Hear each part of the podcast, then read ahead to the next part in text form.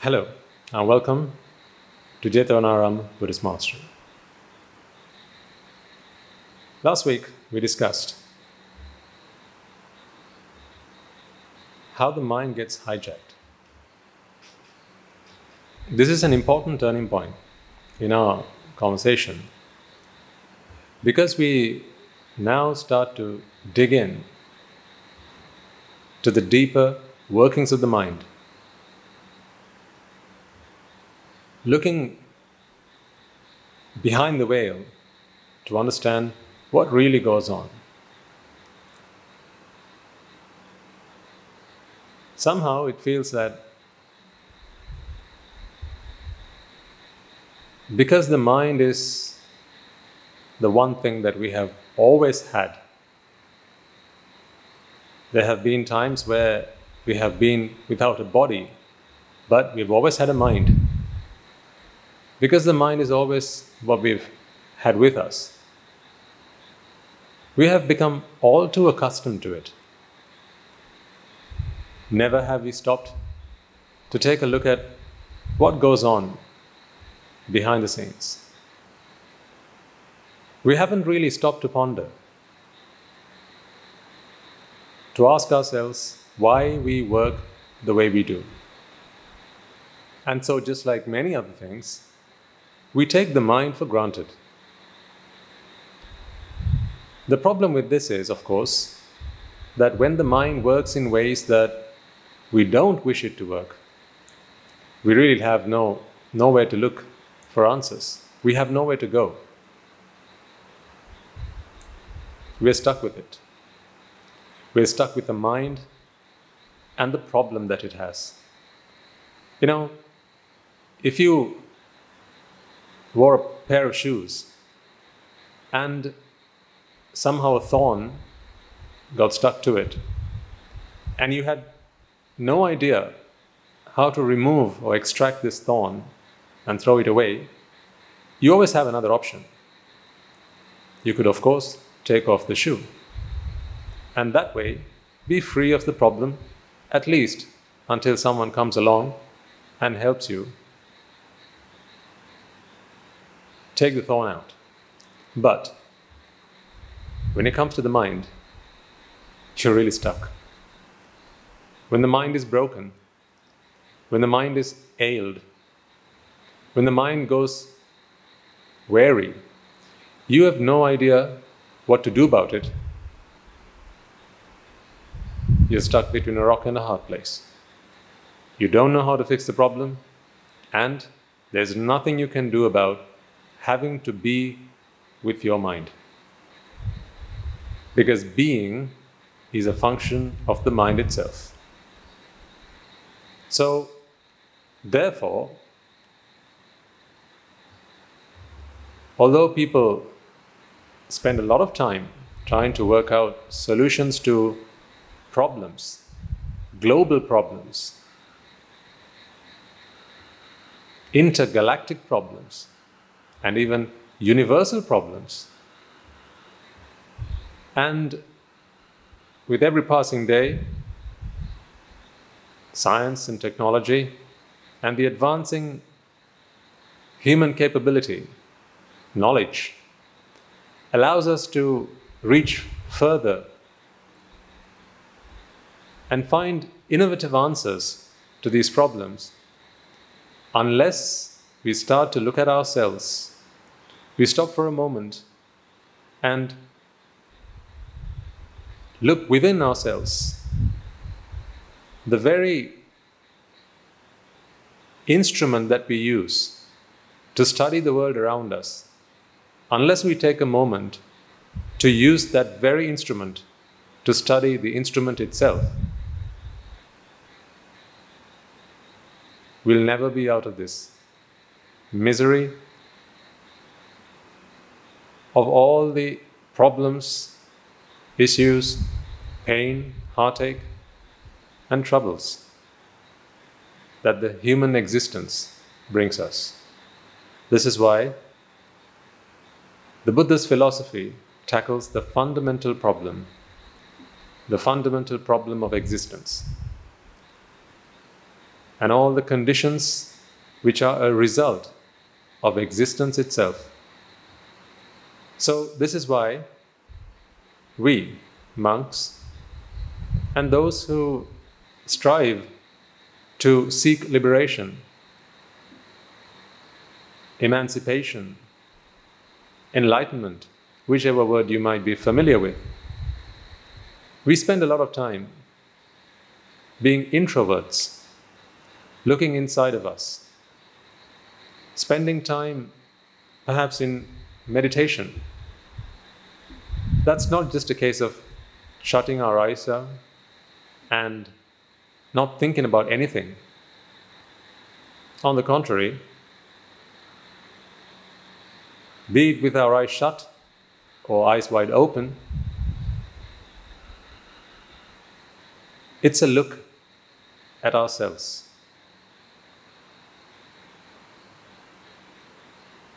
It's a microscope turned within, turned on within ourselves.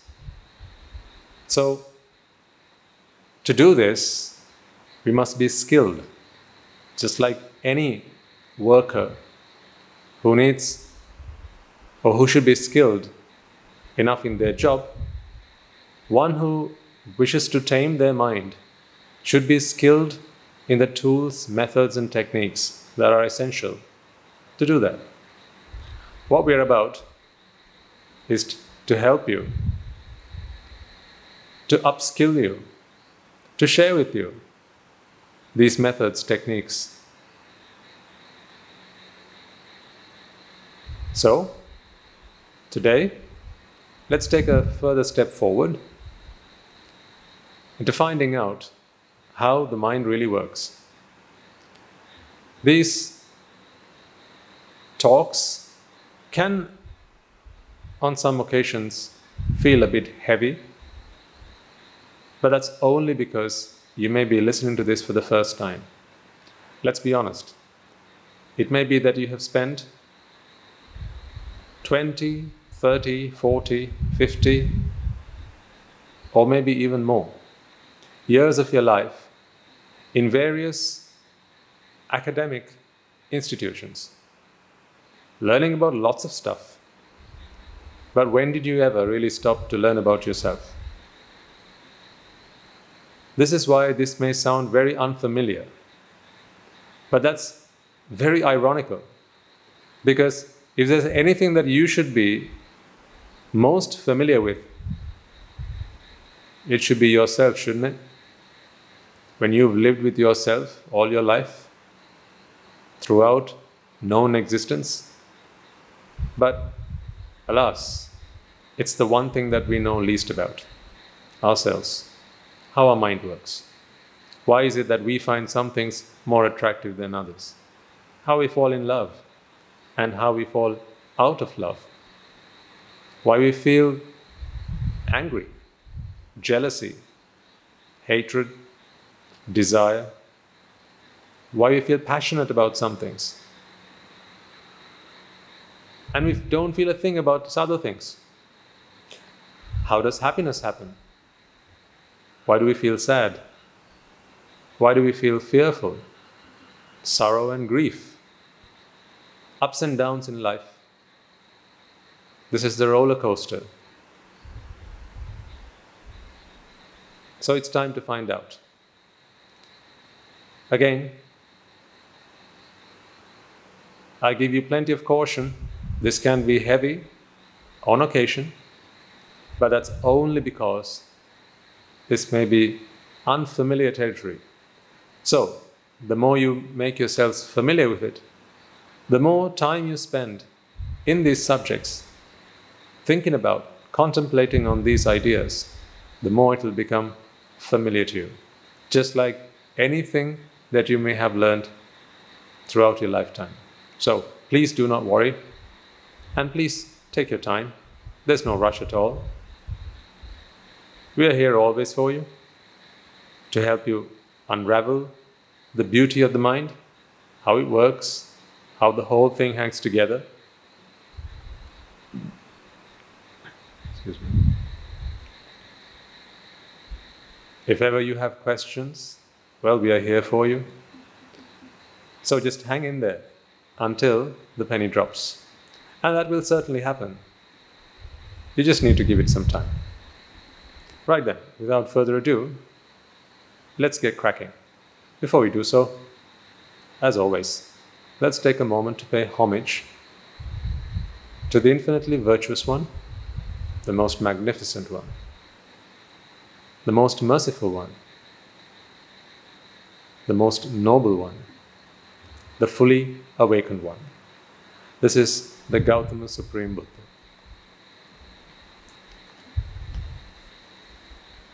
නමෝ තස්ස භගවතෝ අරහතෝ සම්මා සම්බුද්දස්ස නමෝ තස්ස භගවතෝ අරහතෝ සම්මා සම්බුද්දස්ස නමෝ තස්ස භගවතෝ අරහතෝ Samma Sambuddhassa. So now I'd like to draw your attention to the screen so we can continue our discussion from where we left off last week. So let me quickly remind you what we talked about last week. By now, we are very familiar with the five functions of the mind.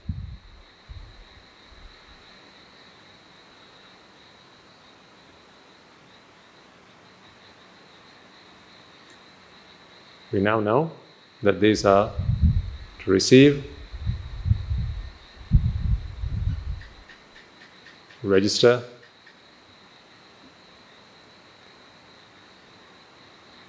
recognize,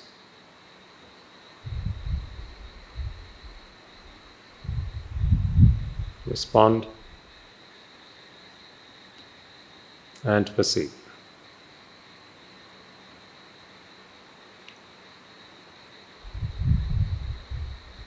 So, in the lifetime of one thought moment, all five of these things must take place. Now, it's important to understand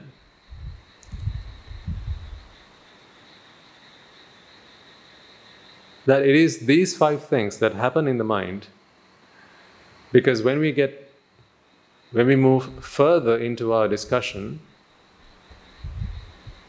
you'll begin to appreciate that it is the misunderstanding or the lack of knowledge. Last week we discussed that there are two types of knowledge true and false knowledge. False knowledge is ignorance, true knowledge is wisdom.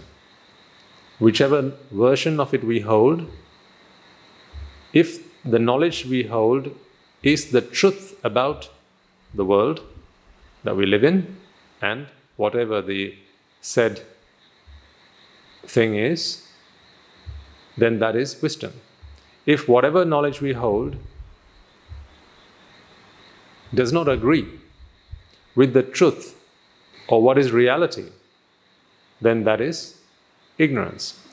It is the ignorance, believe you me, about these five things that really leads to this whole problem of suffering. How that all works, we will learn in due course. So, this is why it's important to understand what these five things are, how they work, their characteristics, what they are by their very nature because, as I said, ignorance is simply misunderstanding or lack of knowledge, lack of true understanding about these five things. So much so that when the Buddha was asked, What is ignorance? on several occasions, he goes on to describe ignorance simply as being false view about these five things. Because it is these five things that operate in the mind.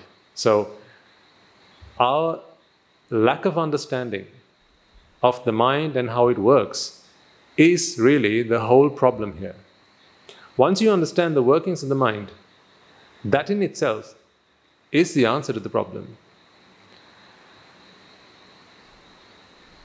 I'd like to offer an analogy to this because I think it'll help us all figure out exactly what I mean by this. Imagine you're in the dark, and I mean literally a dark room. And let's say that's where you've always been. Ever since you were born, you've only ever been in a dark room, so you've never actually seen light. Now, if someone were to ask you, What is darkness? you wouldn't have the foggiest idea, would you? Because if you've always only ever been in the dark, you wouldn't know what darkness was. In much the same way, you wouldn't know what light was. Because darkness is the opposite of light. So you need to have witnessed and experienced both of these to be able to say one is not the other, or be able to tell one from the other. So think about it then. For someone who's always been in the dark, to then be asked the question, what is darkness? You know, you wouldn't be able to tell. But let's imagine I were to give you a torch, an electric torch, and I asked you, here's a torch, can you show me darkness? Or let's say, I walked into the room as someone who has seen light, and you are in a room and you've only ever known darkness. Let's say you ask me, Bhante, what is darkness? We are both now in a dark room, and there's no way I can take you out into the light. Let's say that's forbidden by the rules of this game. But in my hand, I have a torch. Right? So now, if I light the torch, what do you see? Do you see darkness or do you see light? I can only ever show you light. Once you've seen light, now you know what darkness is. So, by that analogy, I would like for you to understand that light or wisdom is really understanding what darkness is all about. And this is so true when it comes to Buddhist philosophy because in the Buddha's time and in his sermons, when he preaches the Dhamma, he talks about ignorance quite a bit. And whenever he talks about ignorance, he talks about wisdom as well. And when he talks about wisdom, he says, Monks, do you know what wisdom is? Wisdom is understanding what ignorance is. Now, it seems quite funny that, because that's just like saying Light is knowing what darkness is. They're the complete opposites. But the reason for that is because not knowing what darkness is is what leaves you in the dark. So when someone says, I'm in the dark, why do they say that? Is it something they say when they have a choice about it?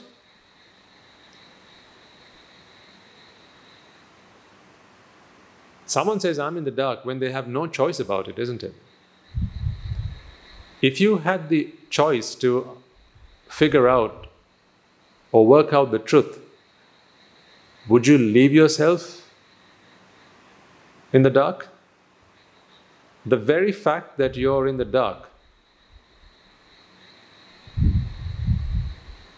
is proof enough that you are not availed with an option to redeem yourself from darkness. So, this is why I go back to the analogy of the man in a dark room who's never seen light. He's in the dark.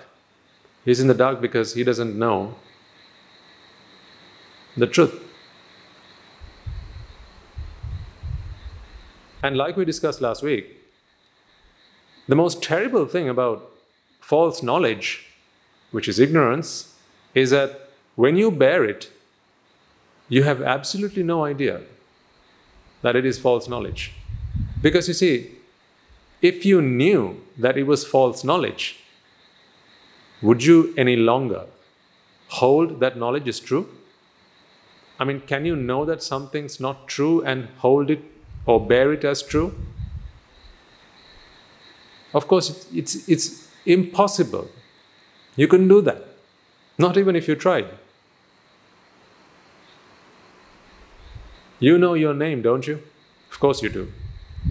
Can I now convince you that you are someone else? If your name was John, can I convince you that you're Tom? I could ask you to repeat after me. You know, someone could put a gun against your head and go, Right, mate, your name's Tom. Say that out loud, or else. And then you go, Okay, my name's Tom. Can I go now? Thanks. You'll know that you're John. You can't not know something. Whatever you know, you know, right? You can't unknow something. There isn't even a word like that in the dictionary because it's not even possible. You can't unknow something. You can only know something. Once you know it, you know it. You can know something as being wrong or you can know something as being right, but whatever it is you know, you can't unknow it. So, when you think something wrong is right, so really it's wrong, but you think it's right, unless you're informed by an external body, someone comes up to you, someone more knowledgeable about that particular thing comes up to you, or you read in a newspaper or some article or you know some other way you learn that what you hold is false, what you hold is not the truth, there is no way you can escape from it. Ignorance is the same thing. You may have heard on various occasions, if you've listened to previous Dhamma talks by perhaps other monks or in various other settings, that to attain wisdom, you need the help of someone who has already seen the path. Also, someone called a Kalyana Mitra or a noble friend. You need a noble friend to understand the noble path. Because it is only someone who knows that what you know is false can teach you, can show you, in fact, can shed light. Because when you think what you think is right, you know that what you think is right, regardless of whether that is right or wrong. So, your ignorance of these five things is what the Buddha says the root cause of all suffering. Now, right now, you might wonder how that can ever be. I mean, these five things, and me not knowing what these five things are, or their nature, their characteristics, how can that give me suffering, Bhante? What's the connection? You know, these are just five random things. I've never heard of them in my life before. This is the first time I heard of them. And you're telling me this is why where I, I don't like something? You're telling me this is why me not understanding their nature is the reason I get angry? Come on, but they talk sense, otherwise I'm going to get angry, you might say. Yes, as I say, hang in there. It can get a bit heavy, but once you work it out, that's it. And the reason I'm sharing this tale about wisdom and ignorance and why, when you think something is true, whether it is right or wrong, you know, it is true for you, is the very reason that you're asking me, Bhante, what's the connection? You know, we know these five words, but you know, only a couple of weeks ago you taught us that there's such a thing as a thought moment that arises and passes away. And in the lifetime of one of those thought moments, you know, these five things will rise and pass away. What is the connection between that and jealousy? What's the connection between this and anger? Fear. You telling me I'm scared of the dark because I don't understand these five things? Bhante, I'm scared of spiders. What's this all about? What's the connection? There's no relation. Well, you know, you're bound to say that. It's only reasonable that you say that because anyone who does not understand these five things will say that. It's only fair that you do. So that's what I'm saying. Hang in there. It's okay if you feel that there's no connection between this and all the problems you've had, you've had and you do have in your life. Any kind of mental suffering that you have undergone, or any kind of mental suffering that you're going through right now, and any kind of mental suffering you may go through in future. The death of a loved one, heartbreak, someone dumps you, all of that, all mental suffering, grief, sorrow, lamentation, vexation, all of these things is because of lack of understanding about these five things. As innocent as these five things may seem, they're at the crux, or at least they're under- misunderstanding or not understanding about them is at the crux of all suffering. And I promise you, I will explain how all that works. But of course, all you have to do is just hang in there. So let's get back to topic. So we have these five things then. That's why I will be spending plenty of time talking about them because, again, why? It is not understanding what these five things are and how they work, their characteristics. This is the whole reason that we suffer. So, this is why I'm going to be spending time talking about this. Last week we talked about the arising and passing away of a thought moment, and I said that throughout the life cycle of one of these thought moments, which there's ever only going to be one of them at any given time, so you're never going to have two thought moments in a in the mind. So the mind can only there's only capacity for the mind to hold one thought moment at any given time. In the lifetime of one of these thought moments or these thought cycles, you will have these five things happen within the mind. Now, because the mind is the instrument that we use to perceive the world around us, it should make sense that these five things must happen within the lifetime of a, of a thought moment. Fair enough? Because, you know, if you don't receive what the brain brings you from the outside world, how are you ever going to be able to perceive it? Shut your eyes and tell me what I'm showing you right now. You have no idea. Why is that? Because receiving, the receiving function does not happen. Okay, open your eyes. Now, what if I were to disconnect your optic nerve? Again, you would have no idea because the path that the external stimulus has to take to reach the mind has been interrupted. And if it is interrupted at any point, then the process does not complete. And if the process does not complete, then you are not going to be able to perceive whatever the stimulus is. An important thing that we need to learn here as well, and that is all of this, all of this perceiving is simply the result of a multitude of causes. That's why if you have your eyes closed, it matters not how badly you want to see something, ain't going to happen. You know, if it did, then we wouldn't have such a thing as a blind man. A blind man cannot see, not because he doesn't want to see. A blind man cannot see because there's a process that needs to occur for him to be able to see. But if that process is broken at any point, then it won't work.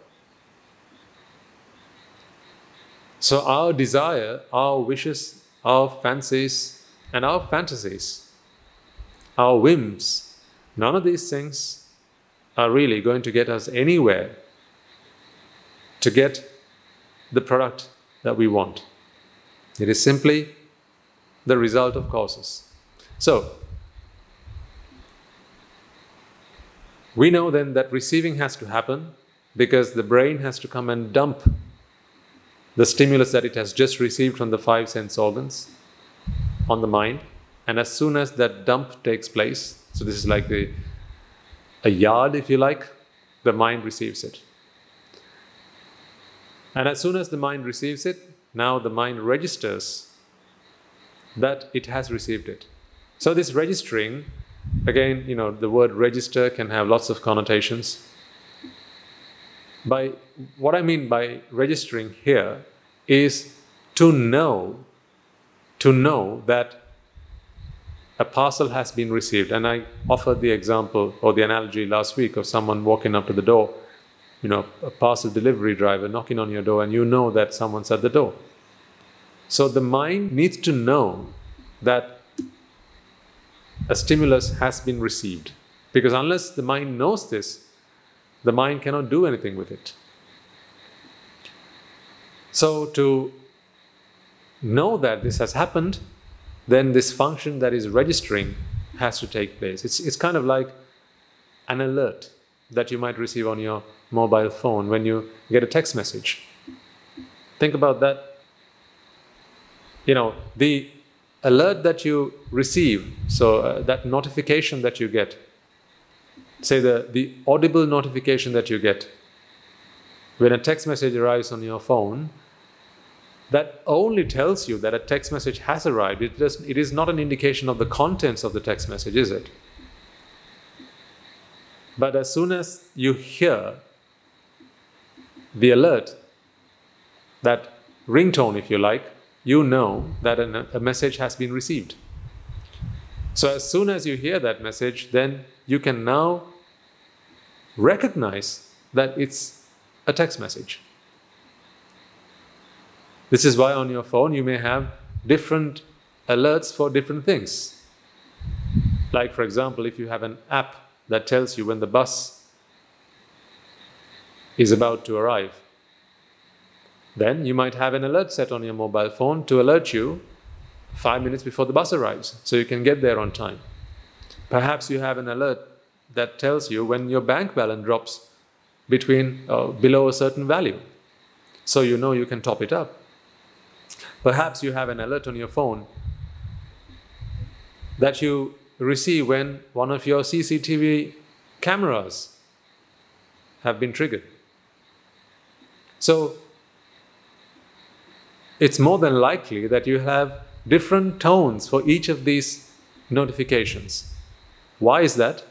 So you know which stimulus has been received.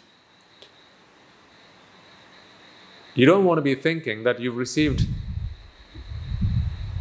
that a bus has arrived, for instance, if what's really gone on is your bank balance has dropped below a certain level. Because your response to these two events are very different, aren't they? So, therefore, it's important that you recognize these two events as two separate and different events. You need to be able to distinguish between these two. And to distinguish between these two events, you need to register them separately. And that is the function of registration. It's a very important function. Without that, the mind would simply be, you know, ignorant not in that sense ignorant, but ignorant that something's going, going on. It will simply not know. The Buddha offers a fantastic simile for this process of registering. He says it's like when a raindrop or when a drop of water falls on the ground. Have you ever observed that? When a drop of water falls on the ground, it splatters. Or perhaps into a pool of water. If you were to drop another drop of water into a pool of water, then at that moment there's a tiny, a microscopic even splatter. It is an event that tells you that something's happened. It's a notification, if you like. So much so that there's one sure and short way of knowing whether it's raining. I know some people, when they want to know if it's raining, they look up. But for me, or I know some other people do the same, one of the safest bets to check whether it's raining is to look at the ground or at a puddle of water. If you see water splattering, or if you see splashes, then you know it's raining. But that's funny though, isn't it? Because raining is something that happens above, but you look at the ground. Doesn't seem like there's a connection, but there is, isn't there? When you look at the ground, you're not looking for rain, but you're looking for signs of rain. So that is what this registering is the mind registers that a stimulus has been received. So, therefore, it makes sense that it has to immediately follow the receiving process. And as soon as it has been registered, what happens next is recognition. So, when you see the signs of a particular event, you know that that is what it is, because that is how you recognize it. Now, of course, you can misrecognize it. And misrecognition can lead to all sorts of problems. I agree. But rightly or wrongly, you recognize something. Even if it's something you don't know, you'll still recognize it as something you don't know. That's still recognition.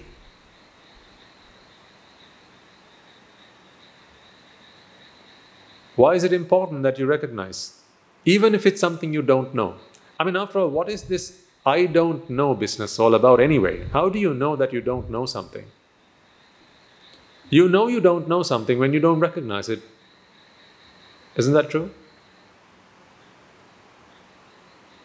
I could show you something. For instance, if you've never seen one of these before,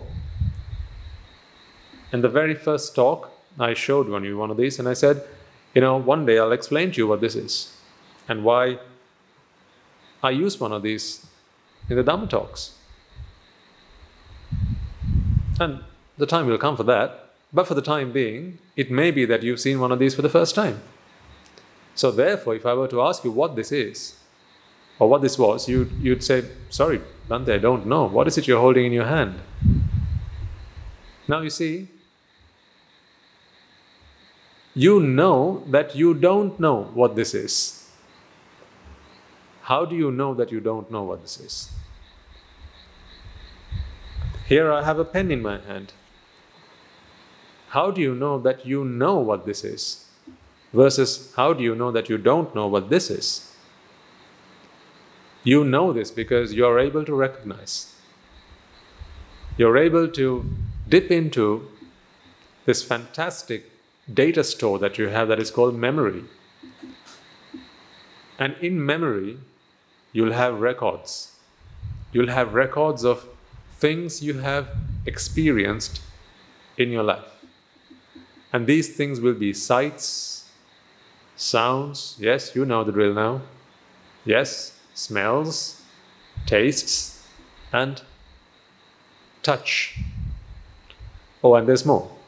What about the things that you might have conjured in your mind? Perhaps a dream that you had.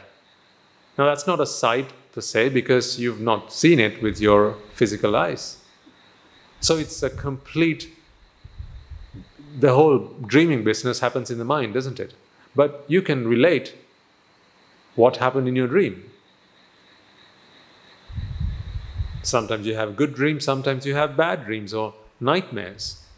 And you can, when you wake up, you can tell someone, Oh, you, you know, guess what? I dreamt last night. So, how are you able to tell this? It's not because you've seen it, or you've smelt it, or you tasted it, or you touched it, but it's because you had those thoughts. And they go into your memory banks. This is your data store. Your, this is where you so voraciously dip in. Whenever you're trying to find something you, you think you know. In fact, the process of being able to know or the process of knowing is entirely dependent on your memory banks. If not for memory, you wouldn't know absolutely anything, not even your name. You wouldn't know who you are.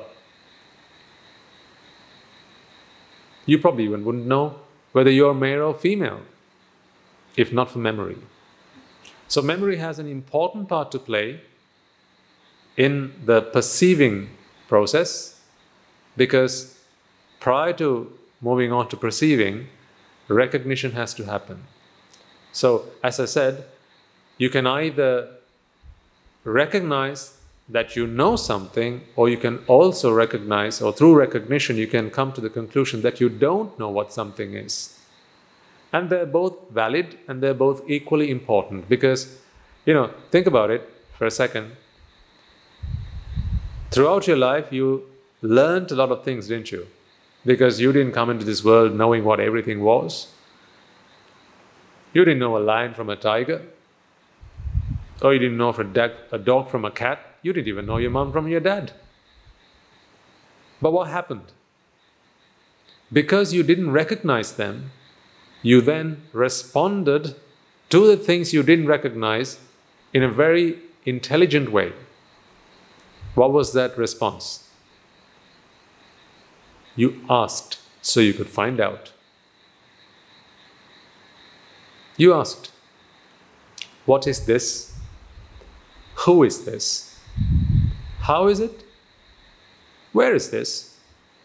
Why is this? When is this? These questions were all prompted when you struggle to recognize something. And recognition is not simply of material and physical objects, it could be events, it could be natural or artificial occurrences. You know, just random phenomena. sometimes even very abstract things. Something that you couldn't draw on a piece of paper, like, for example, love. If you felt affectionate towards someone for the first time in your life, you might have gone and asked somebody and said, You know, when I saw her, something happened inside of me. I don't know what it is. What is it? But I just felt very uncomfortable and felt really good at the same time. What is it? What happened? What was that? What was that feeling? You might have asked. And then someone would have said, Oh, that's, that's called affection or that's called love. If they were nice, or they might have mocked you if they were being unkind to you. So, you are able to respond to inputs you received from the world. And by the world, you know, when I say the world, this, this word, the world, it's important you understand what I mean. Sometimes, you know, some of these words will have various meanings, and sometimes it is that I wish to convey one particular meaning, and it, it is quite possible that you might interpret a very different kind of meaning. Don't worry too much about that, but because it, provided you hang in there, as I have kept like saying for the this is the tenth time I've probably said this today. If you hang in there over the course of these talks, you will begin to realize what I actually meant by that. Why is that important? It's important because Sometimes, you know, in fact, almost always, it's not the word that is important, rather, it's the meaning that I wish to convey to you that is important. Matters not what you call a cat in another language, provided you're, you know, one guy who's Chinese, the other guy's Indian, the other guy's Mexican, the other guy's Japanese, right? And the other guy's an Eskimo. It matters not what each of them use in their mother tongue to refer to a cat, provided they're all talking about the same thing.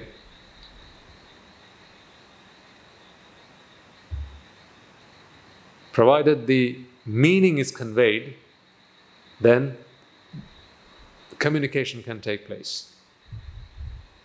Right? So, equally, what matters is that the meaning behind these words are conveyed, and I know that can be a bit of a struggle because some of these things are quite abstract, and I have to use words that you already know rather than refer to, say, Pali terms that you might find in the three canons.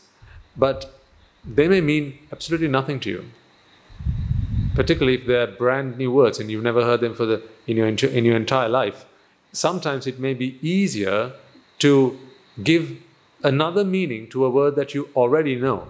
So I don't expect for you to completely and entirely erase your memory of all meaning that you may have attributed to the words that I use sometimes on, in these talks, but all I wish is, or all I ask for, is that you keep those, you keep the, those definitions open so that we can add more meanings to those words. So, when I say world, I don't necessarily mean the globe per se. You know, it's not that globe that you have on your desk. That's not what I mean by the world. It's not the earth, if you like. When I say the world, I mean everything and anything that can reach you through your five senses. So it's in fact a collective noun for sight, sound, smell, taste, touch, and thoughts. Is that fair enough? Can you, can you update your definition of the world just for these talks? Would you be so kind and do that, please? Right? So when I say world, I mean that it's an aggregate term to imply sight, sounds, smells, taste, touch, and thoughts. Oh, and in addition to that, eyes, ears, nose, tongue, body, and the mind. All of this. All of this together is the world. We'll keep adding more stuff to this word that uh, to, to what encompasses what when I when I say the word the world, but for the time being, you know, you can keep it at, at that. So remember the other day I drew it on the board when I first started to use the whiteboard, and I on, on one hand side you had the, you know, you had the flower, then you had a perfume bottle, uh, you had a speaker. You remember that? So that was the sense stimuli, and then alongside them you had the five sense organs. Remember, and then you had their coming together. So eye comes into contact with sight, ear comes into contact with sound, taste comes into contact with tongue, and so on. And then those impulses are conveyed to the brain. Yeah, you remember this? And then from the brain, they are relayed onto the mind. And I hope you remember, I also said that even if all those five sense organs went on strike one day, you'd still have the mind who is perfectly capable of feeding itself and keeping itself busy. So the mind is a wonderful and fantastic little beast that can keep itself fed all by itself. So it's, it's quite self sufficient. But life would be quite boring if it was simply the mind feeding itself. Therefore, we have all these five senses that keep us, well, out of boredom. So now you understand why recognition is so important because you would know how to respond to the world. Remember the world now? Yeah? You would know how to respond to the world if not for recognition. You know this is a sorcerer. That's why you don't, well, play ball with this. your recognition of this is very important to your response to the world. Right, so now we understand receive, register, recognize, and respond. Again, what's perceive? When all these four things come together, their coming together is very, very important. It's vital because we do all that. Well, actually, not we do all that. These four things happen to really enable us to perceive, or the mind to perceive, what's going on in the world.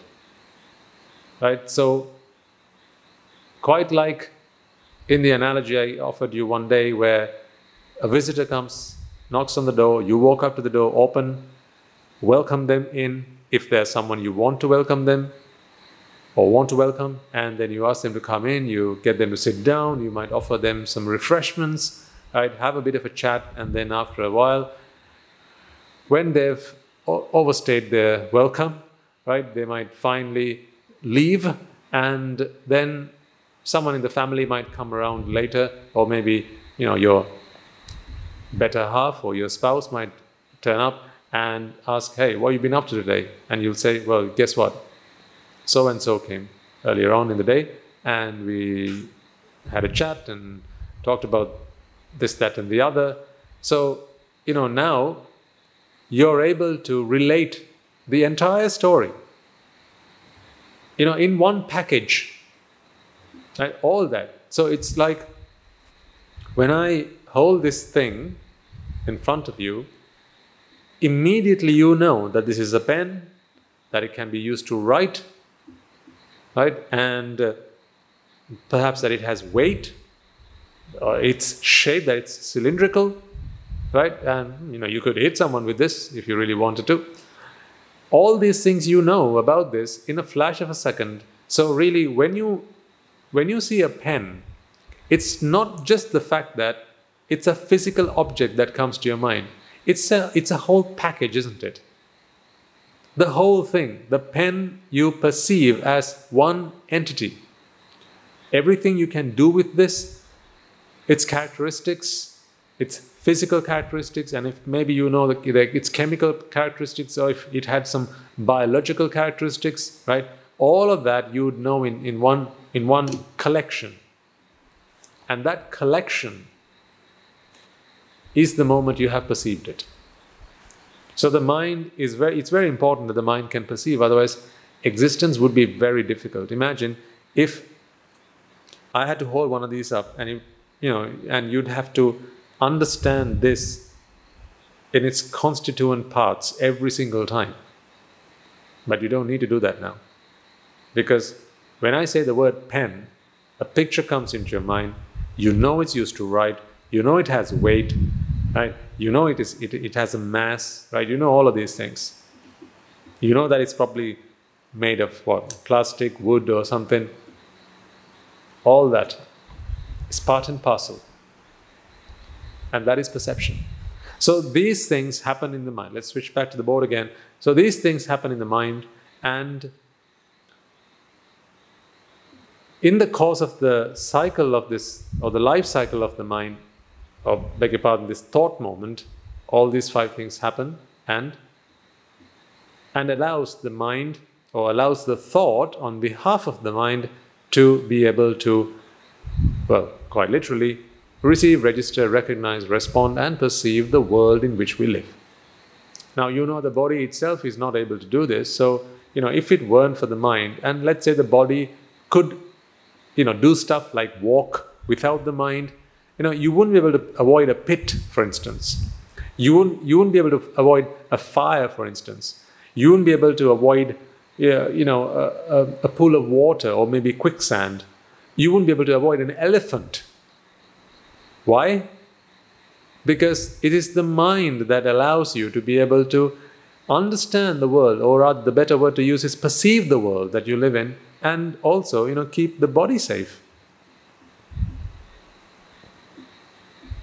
It's the mind that tells you, you know, this is bad for you. It's the mind that tells you that's got, that's got too much fat in it. You should probably not have that. But gone, just once.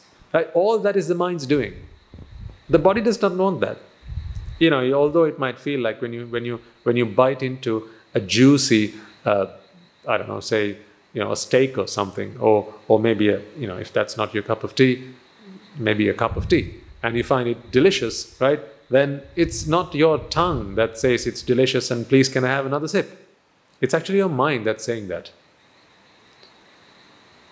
Because if you were to say implant that tongue on another person, you can't expect that person to have the same tastes as you do. So it's not the, the tongue that does that, it's the mind. So, really, the way you need to understand this is the mind actually, actually, the mind enslaves all of this, the entire body, particularly the five sense organs. You wouldn't be making a grievous sin to think of your five sense organs and the remainder of your body as slaves of your mind. So the mind does a fantastic job of enslaving the five organs and the body. The body is not able to act on its own accord. It has to obey the mind because it is, after all, the mind that gets it to do its jobs, whether you like it or not. Your body does what your mind wants it to do. Now, at this point, you're probably saying, well, Bhante, aren't there some functions that are autonomous, that the mind has no control, such as breathing, you might think, or maybe digestion, right? Or, you know, growing. The mind has no control over that. Um, okay, I'll give you that for now. But it is the mind, the presence of the mind is still important, isn't it? Without the presence of the mind, those things wouldn't happen. You're not going to grow any taller after you die. The body is still there, but the mind isn't. So you could say, for instance, pump blood around the body and maybe even oxygenate your blood and maybe put in food. But the body isn't going to grow any bigger or in, in, in mass or anything like that because you, the mind is absolutely essential. The presence of the mind is important for that to happen. So the mind has a crucial part to play in existence, and what's really, really important is to understand at this juncture is these five sense organs are slaves of the mind. If you are if you are willing to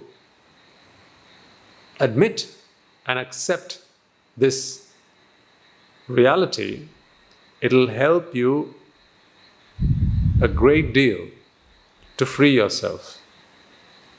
Because right now, even when you know that something you feel like tucking yourself into is something not good for you, it's unhealthy, it's got too much fat, it's got too much salt, it's got too much sugar, too many calories, right? You still dig into it, don't you?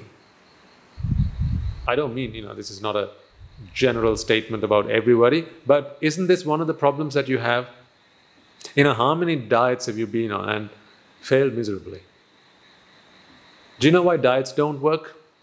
It's nothing wrong with the diet. It's not the diet plan that's wrong. The problem is you're trying to go on a strict diet you're trying to you're trying to push your body through a diet with a mind that is untamed. That's like trying to get a vehicle to drive along a path within the marked areas of a road with a drunken driver. How is that ever going to work? because the car, the, the vehicle has to respond to the driver. So when the driver turns left, the car ain't gonna go right. Similarly, the reason that diets don't work is not because there's anything wrong with the diet. But that's usually where people point their finger and say, that diet ain't, that doesn't work. I tried it, it doesn't work. Yeah, you tried it with a mind that is not tamed. That was the problem. So, you know, understanding Buddhist philosophy has lots of benefits, such as it's even going to help you reduce weight. How about that? How about that for size? If you'll pardon the pun. So, you see, there are lots of benefits to be gained by understanding how the mind works. You have no control. Sometimes, you know, you go to a party or maybe you go to a, a, a buffet, go to a restaurant, and you know that's the last thing you need to be serving yourself, but you still go for it. Or maybe you open the fridge only to get yourself some cool water, but, you know, how many times have you failed from stopping yourself at water? Because there's a bottle of fizzy drink right next to it. Right? How many times have you stretched your arm out, right? And reached for the water, but when you looked at it, it wasn't the water after all. And then you started blaming your hand or your arm or your body for it. When really, you just couldn't control yourself. That was the mind doing that dirty trick all along you know, ultimately the body has to suffer for the mind's wrongdoings. Do you think that's reasonable? Is that fair? You know, your next door neighbor commits a crime. Are you all right with you going to prison for that? But that's what happens.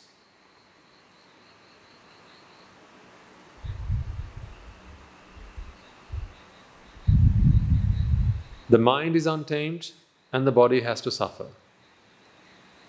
Sometimes people injure themselves deliberately because the mind wishes for that to happen. You know, sometimes maybe someone decides to walk a tightrope blindfolded when he's drunk. How about that? You know, when one is inebriated, they have no idea what's going on because any control they had over their mind is lost. And then there's no saying how much damage the body might have to suffer as a result of that. But sometimes you can't stop yourself. That is because you don't understand how the mind works. So, you know, no matter what habit you might want to get out, get yourself out of, whether it's drinking or whether it's you know any addiction that you might have to particular types of food you know it's not good for you and you want to stop it you want to break yourself from that right? Or maybe you just you know when you start eating you forget that you know your body can only take so much right? Some people have that problem. Or perhaps that you know you need to go to the gym more times than you're doing right now because you know, any times more than zero is better for your health. So the doctor says, right? But you just can't get yourself up off the sofa and get those trainers on and get yourself out the door. Right? Or sometimes you do and it's raining and you, you know, go, uh, not today. Right? Have you, have you not found yourself in those situations?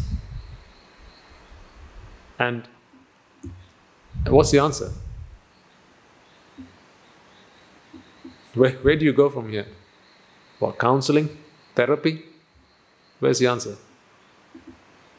That sometimes when you, what you might do is get yourself a friend, an ally who, or, an, or an accountability partner. So you say, right, mate, right, I need to get to the gym now, right? 200 kilos is just too many kilos. I need to get to the gym. Please, please, can you, can you, can you get me up? I, and uh, no, the, the guy rings you first day, and you go, mm, yeah, sure, let's go. Second day, um, yeah, why not? Third day, you know, I think I've, um, I've, I've worked too hard. I shouldn't have stretched myself that much. Maybe I should take a, a day off. That's not your body saying that.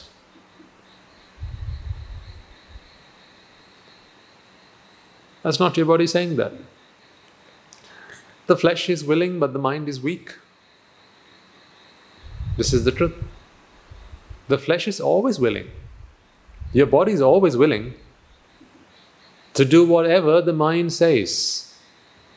The problem is when the mind goes insane, the mind starts saying all sorts of nonsense. And unfortunately, the body does nothing other than surrender. The body does not fight back. You know, if you wanted to jump off a cliff, what does the body do? Go on strike? Protest? Go on a hunger strike? Oh no, the body, when the mind says jump, the body follows the order.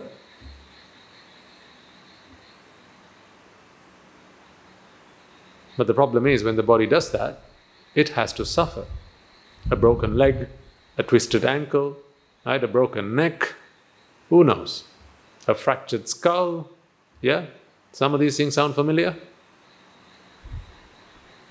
A broken kneecap. Have you suffered any of these on any of your adventures? Only to later tell yourself, why did I even think about doing it? Could you then look at your body and go, why didn't you stop me? Could you ask your body that question? Pointless because the body is just going to say, That's not my job. You tell me what to do, boss, and I just follow orders. So, you see, it is the body's, it is the mind's responsibility to protect not only the mind but also the body in which it resides. But how can one do that if they do not understand the workings of the mind? Why the mind thinks that it wants to get on that tightrope? Why the mind thinks that it wants to jump off a plane? I'm not saying any of these things are bad or wrong. I'm just saying, you know, these are things that can cause injury.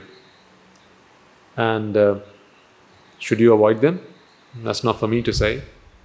I'm just saying you know, make sure that you're making the right choices. Right at the beginning of these talks, I, I said, you know, the reason that I'm presenting this, the Buddhist philosophy to you is so that you can make the right choices. You know, it's good to have all the cards laid out on the table, isn't it? So you can make the right choice. I, I love choices because, you know, then provided you have all the information, then you can make the right choice. I know for a fact that most people make the wrong choices because they lack information. And unfortunately, then they have to suffer as a result of that. So, this is why we learn about the mind. Right, getting back to this, rising and passing away is what's going on here. So, it takes half the time, that's meant to be a straight line, to rise, and half the time to pass away. And in the life cycle of this one of these thought moments, these five functions take place. Right? So all that seems fairly obvious now. Now, last week we talked about the issue of fear and grief.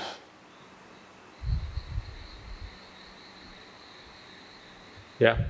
So remember, we talked about how the mind expects to receive beauty.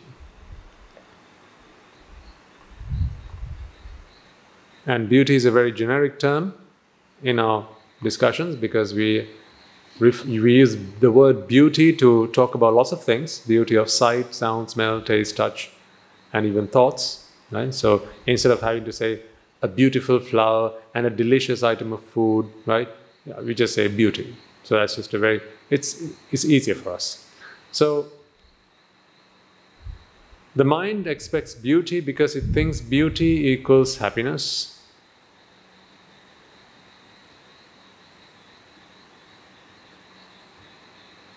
And but we know now that beauty is not the same thing as happiness. We know now that beauty is actually what we have understood as pleasure and pleasure is not the same as happiness. We know that now. Because what is pleasure? Pleasure is a product of a function. It's so important to get that into our heads. I don't even mind if you memorize that and chant it like a mantra. Pleasure is the product of a function, whereas happiness is not. Happiness is a state of mind that is there by default. Happiness can only be taken away, it cannot be given. Doesn't even sound right, right? But then what did I do when I gave my girlfriend a bouquet of flowers, Bhante? Didn't I give her happiness? Um, no, not quite. But, but, but, but when I proposed to her, I'm sure I saw her happy. I gave her an abundance of happiness and abundance of joy. Mm, not quite. That was pleasure that she experienced. That's why you can't make everybody happy by proposing to them. Sometimes, uh, some people, that's the last thing they'll expect from you. You've never seen proposals gone wrong? Come on, surely you must have. So a proposal does not make, uh, make someone happy. No, it doesn't. Relief from vexation makes someone, well, happy in this sense. What I mean by is pleasure. Happiness is not something you can give someone. Happiness is what someone gets when they're free of suffering because happiness is there by default. It can only be soiled or, let's say, rusted or, let's say, tarnished by suffering. Take out all that. It's like, it's like a piece of white cloth. Right? How much, how much whiter can you make a piece of white cloth?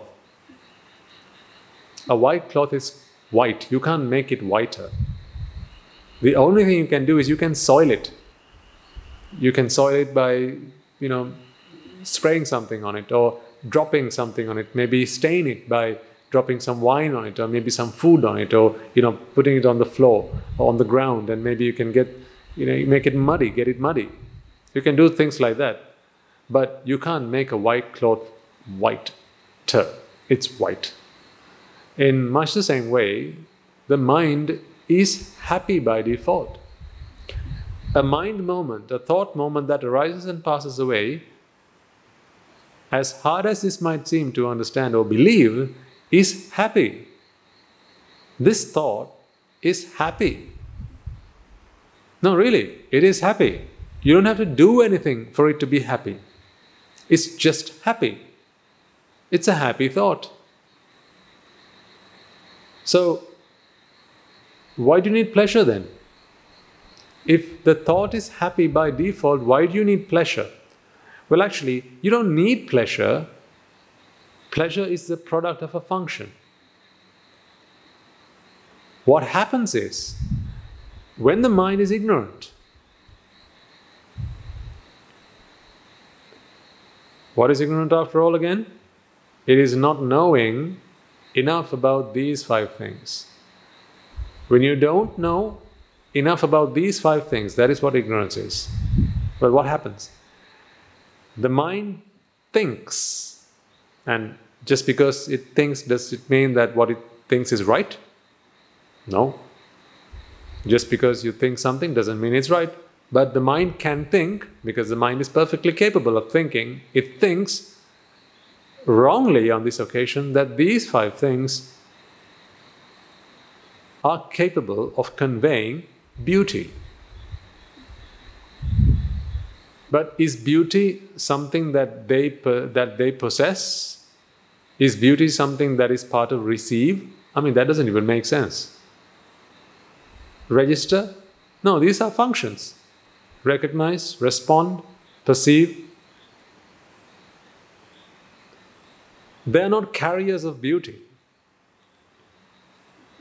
Because beauty, which is the same as pleasure, is the product of a function. Per receiving is a function, it's not a product of a function. Registering is a function. Recognizing is a function, responding is a function, and perceiving is a function. It's not the product of a function. But beauty, aka pleasure, is the product of a function. And what is that function? Relief from vexation. None of these things cause vexation. What causes vexation? Ignorance is the root of vexation. When there is ignorance, there is its partner in crime, that is attachment. Right? We've talked about this, but I'm going through this again and again and again because it's so important to understand this stuff. Why is it important to understand this stuff? Well, what is ignorance after all again? Ignorance is not understanding this stuff. And it is through not understanding this stuff, I use the word lightly, this stuff or this Dhamma is the reason that the mind treats these five things in ways that it ought not to. Right? This, this is the problem. When you don't understand the true nature of receiving, registering, recognizing, responding, and perceiving, the mind abuses them, not knowing what they are. Thinking that they are conveyors of beauty. Thinking that they are conveyors of beauty is ignorance. And as soon as ignorance or wherever ignorance exists, attachment exists. Why does attachment exist wherever ignorance exists? Because what is ignorance after all? That these things are conveyors of beauty. So if they are conveyors of beauty, then you know, you can't fault the mind for attaching to something if the mind thinks that beauty can be obtained from them. Don't you think so? I mean, let's put it this way. Let's imagine for a second that beauty actually existed in these five things. Right? If beauty actually existed in these five things, then there wouldn't be any problem in attaching to them, would there? I mean, that wouldn't be wrong. It, it, there, would, there wouldn't be any problem with that. I mean, why wouldn't you? Because what is attachment after all? Attachment is, a, is, is, is another function of the mind it, or, or a thought. It's where it's like, it's like grasping.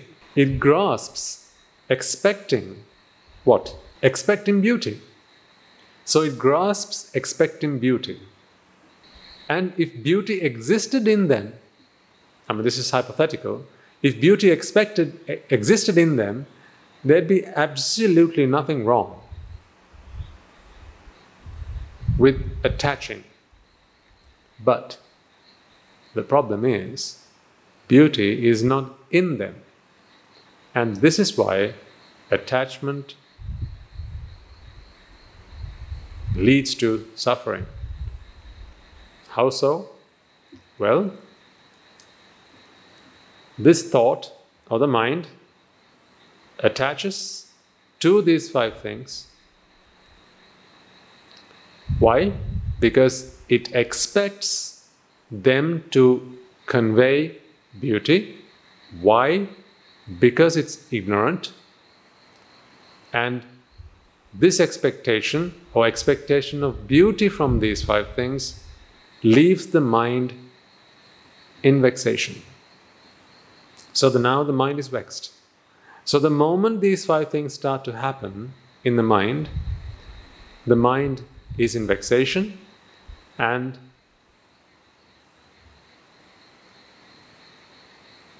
this vexation at some point has to be relieved. Right, because you know you'd have to be able to explain how it is that the mind experiences pleasure after all.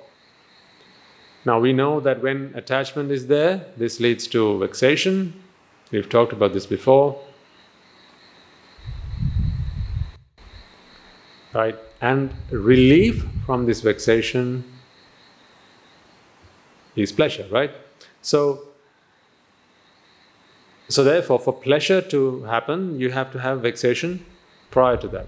This is where I introduced this concept as no pain, no gain. Now, this relief happens how?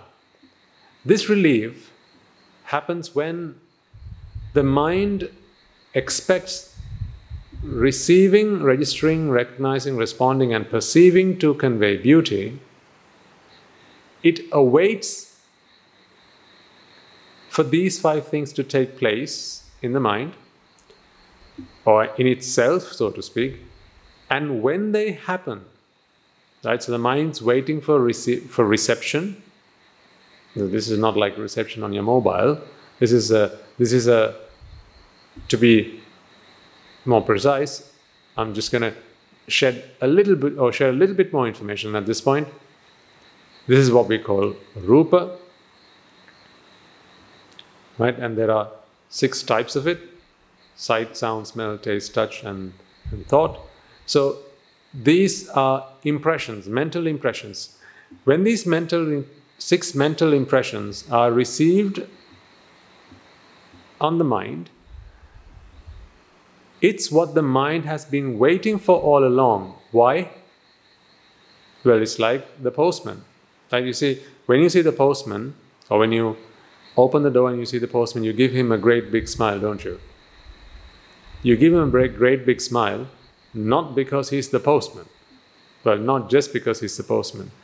You do so if you've been expecting a parcel. Let's put it this way Imagine for a second that there was a rumor that people were posting parcel bombs randomly. You know where I'm going with this, don't you? Let's say there was some terrorist organization and they were posting parcel bombs to people at random, right? And they were delivered by a particular uh, delivery company. No, no, then they could just shut down that company. Okay, let's say it was delivered by just any delivery driver. Now, when you open, when you know that someone's knocked on the door and you go and open the door, expecting hopefully that it's not a delivery driver, right? And then you see the guy, how are you going to respond? What's going to be your reaction? Great big smile or get out of my face? So it's not a delivery driver that you smile to. You smile because you receive a parcel, and usually something you've been expecting. So, you know, the analogy is true here as well. It, it relates very well because the mind is not waiting for this rupa. Instead, what it's waiting for is really beauty because it thinks beauty it believes beauty is true happiness. The mind really doesn't want rupa. What it wants is beauty. But it believes that it is rupa that conveys this beauty, is the carrier of beauty, is the transporter of beauty. Or that beauty is intrinsic, it's part and parcel of rupa. So when rupa arrives, the mind immediately snatches it expecting to be delighted, expecting to be made happy, expecting to achieve pleasure. The thing is, it's been waiting all along for Rupa to arrive, and guess what? It just did. You know, in just the same way, like you smile when you see the delivery driver, before you even open the parcel, I mean, you know, for all you know, you open the parcel and there could be a dead frog in it, right? But you see the delivery driver and you greet him with a smile and you say hello and a great big smile, right? Hoping that there's going to be something nice in that parcel. You're not smiling at the parcel. I mean, you are smiling because of the parcel, but at the driver, right? That's what that's what normally happens. You're smiling because of the parcel, but you're smiling at the driver. In much the same way, your the mind's waiting for beauty, but it likes to see the driver arrive. In other words, Rupa arrive. So the moment Rupa arrives, the mind goes into relief mode. Ah, Whenever the mind goes through that, at that moment it is relieved from vexation. Because it was vexed all along, waiting for the delivery driver. Was it the delivery driver that I wanted? No, it was the parcel, but the parcel ain't gonna come on its own. That's to be the delivery driver that's to bring it. So, like that, beauty is not to come on its own. It's to be Rupa that's to deliver it, that's to bring it, that's to convey. So, the mind awaits for Rupa to arrive. And the moment it arrives, the mind is so happy to see Rupa. It thinks that Rupa is going to give it what? Beauty. So the mind thinks that Rupa is going to give it beauty. But the moment it sees Rupa, it is relieved. Doesn't wait to unpack the parcel to find out what's in it. It's already happy. And that relief, that relief is experienced by the mind at that moment as pleasure. Now, has it even opened the parcel to find out if there's beauty in it? No. But the mind experiences pleasure at that moment. And when the mind experiences pleasure at that moment, guess what? It thinks that it is Rupa that just brought me pleasure. The mind is not able to distinguish this phenomenon. It's not able to break it down and analyze and work out what's going on. It thinks, well, hey, I'm happy now. I'm happy now, and guess what? The driver's just arrived. So, who's the driver here? It's Rupa. So, the mind is really happy, and guess what? Rupa's just arrived. So, Rupa did, in fact, bring me this beauty. Rupa did, in fact, bring me pleasure. But did Rupa bring pleasure? No. It simply, pleasure after all is a product of relief from vexation.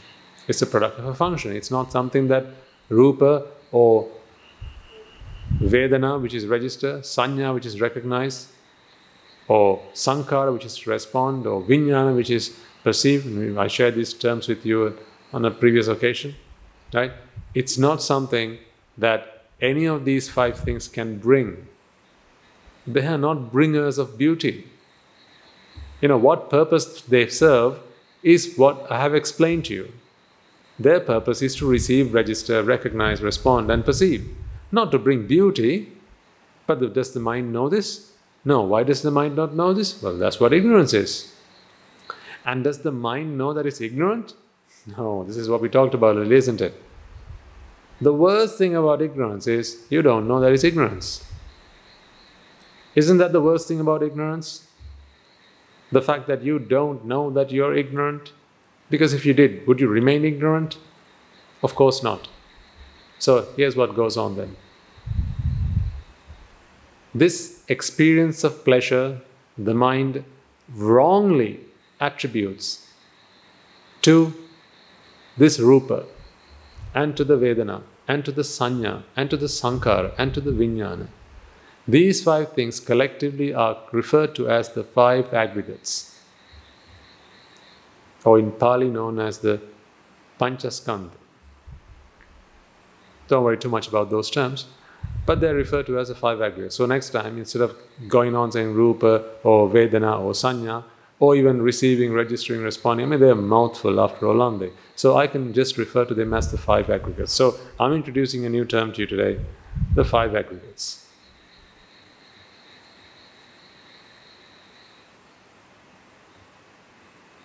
When I say the five aggregates, you'll know exactly what I mean from now on.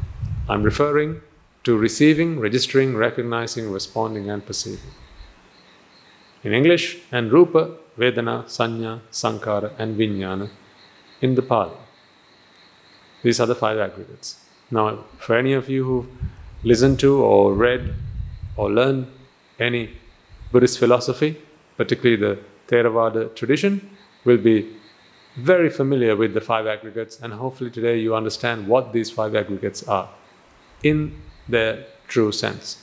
Now, I'm not implying that this is a comprehensive description of the five aggregates, right? But this is enough for what we'll want to learn them for.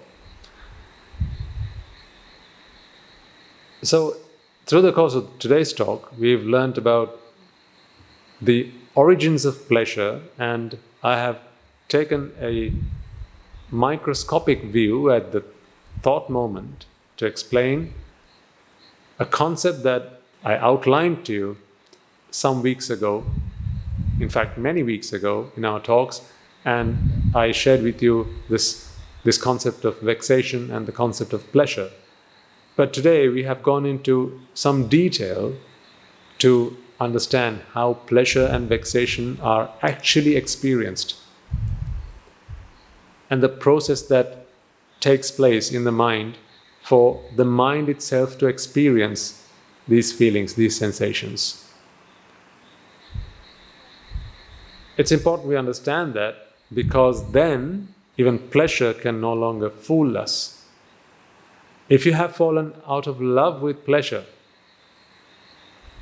if you had, then this would be further evidence for you. It would further support your cause. And if you hadn't, then hopefully, having listened to this talk today would have helped you to get over that barrier. We'll discuss this in further detail in our future talks, not to worry in case you didn't quite grasp the concept. I did start to say right at the start this might get a bit heavy, but please don't worry about it. Yeah, we will discuss this in further detail in, in future talks, and I'm, I'll do my very best to help you all understand and comprehend these teachings so that you can apply them in your lab of life and then start to make sense of this. Now, at this point, this may seem technical, it might seem academic, but this is going to be very temporary. Before long, we're going to start applying these ideas into very practical applications, and because, as you know, the best place to test any theory is in the lab of life.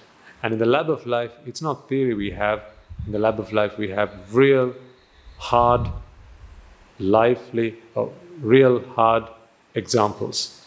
And that's where things are going to start to make a whole deal of sense. So, again, one last time for today, hang in there, and it'll all make sense in due course. All right, so I'm going to leave you with that for today. Before I do so, let's take a moment to transfer the merits that we have all acquired and be grateful to all those who've helped us to get this far and all those who continue to help us further our understanding in the Dhamma and to free ourselves from all suffering. All right. Let us take a moment to transfer the merits that we have all acquired by making offerings to the infinite virtues of the Noble Triple Gem, chanting Pirit, listening to the Dhamma, and engaging in various meritorious deeds today. First and foremost, let us remind ourselves how incredibly fortunate we are to be in receipt of the Lord Buddha's teaching and with immense gratitude, let us transfer these merits to the bhikkhus and bhikkhunis, upasakas and upasikas, who since time immemorial have protected and preserved the sublime teachings of the Buddha and passed it down through the generations of the noble lineage, in the form of the Tripitaka, which is thankfully available to us today to study, understand, and comprehend the Dharma. Let us also transfer these merits that we have acquired to all members of the Mahasangha present throughout the world, including the chief prelates of all of the chapters who have dedicated their lives to the noble path and have committed themselves towards the betterment of all sentient beings. Let us not forget that among them are the monks and nuns resident in your local temples and nunneries who have always been by your side through thick and thin, come rain or shine. And let us transfer these merits to our teachers and all other monks resident at this monastery, as well as all the anagarikas and anagarikas attached to the monastery. Let us also take a moment to transfer these merits and express our gratitude to those who make great efforts to disseminate the teachings of the Buddha be that by transliterating these sermons, sharing them out with others, or inviting others to join them, and may to the power of these merits, if any of them have been born in the woeful plane, redeem themselves and be born in the blissful plane, and may to the power of these merits they abstain from the unmeritorious deeds, fulfill the meritorious deeds, fulfill the noble eightfold path, and attain the supreme bliss of Nibbana. Sadhu, sadhu, sadhu. Also transfer merits we have acquired to our devotees and friends of the monastery, who, for the sake of merits, continue to sustain the Mahasangha this includes everyone from those of you who have contributed to the construction of the monastery to those of you who provide the Mahasangha with shelter, alms, robes, and medicines, as well as those who passed on their know how and continue to extend their well wishes. May, it through the power of these merits, they abstain from the unmeritorious deeds, fulfill meritorious deeds, fulfill the noble eightfold path, and attain the supreme bliss of Nibbana. Sadhu, sadhu, sadhu. Let us also take a moment to transfer merits to our mothers, fathers, husbands, wives, brothers, and sisters, sons and daughters, grandparents, uncles, aunts, nephews, and nieces our elders, friends, and acquaintances, employers and employees, and to all those who've helped, supported us, and assisted us in any way, shape, or form. And by the power of these merits, may they be healed of any physical and mental ailments and overcome any obstacles to their spiritual progress. May they abstain from the unmeritorious deeds, fulfill the meritorious deeds, fulfill the noble eightfold path, and may they all attain the supreme bliss of Nibbana. Sadhu, sadhu, sadhu. Let us also take a moment to transmit to the Devas, Brahmanas, spirits, and demons, primarily the Sakadeva, as well as all the numerous gods and deities who protect who are committed to protect and fulfill the Sambuddhasasana. Let us also transmit to our guardian deities who keep a watchful eye over us and keep us out of harm's way. And may through the power of these merits they prosper in divine power and wisdom. May they abstain from the unmeritorious deeds, fulfill the noble eightfold path, and attain the supreme bliss of Nibbana. Let us also take a moment to to our ancestors who have predeceased us, to all those who have been our families, friends, and acquaintances in this infinitely long journey in samsara, and to those who have helped, supported, and assisted us in any way, shape, or form they could. Let us also transfer messages to the members of the armed forces as well as the police force who have sacrificed their lives to protect the peace and harmony of our nations, and to all those who have lost their lives in the wars, be they friend or foe. And may they all rejoice in the message that we have acquired today. There is also transfer to all those who have lost their lives the natural calamities, such as tsunamis and earthquakes, landslides, and pandemics, including the most recent and prevailing one. Reminding ourselves that among them will be those who've been friends and family to us in this long journey in samsara. Let us take a moment to transfer these messages to them and may to the power of these merits, if any of them have been born in the woeful planes, redeem themselves and be born in the blissful plane. may they abstain from the unmeritorious deeds, fulfill the meritorious deeds, fulfill the noble eightfold path, and attain the supreme bliss of Nibbana. Sadhu, sadhu, sadhu. And finally, let us all resolve that may, through the power and blessings of all the merits we have acquired throughout the day, we be able to witness the advent of many hundreds of thousands of arahants on this blessed land. And finally, may, through the power and blessings of all the merits we have acquired throughout the day, you and I, and everyone who's helped make this program a success become an Arahatul Mahanse, an Arahateran in Mahanse in this very life itself and in the era of the Gautama Supreme Buddha itself. Sadhu, sadhu, sadhu. And on that note, we shall conclude today's talk. Looking forward to continuing our conversation next week. May the blessings of the Noble Triple Gem be with you all.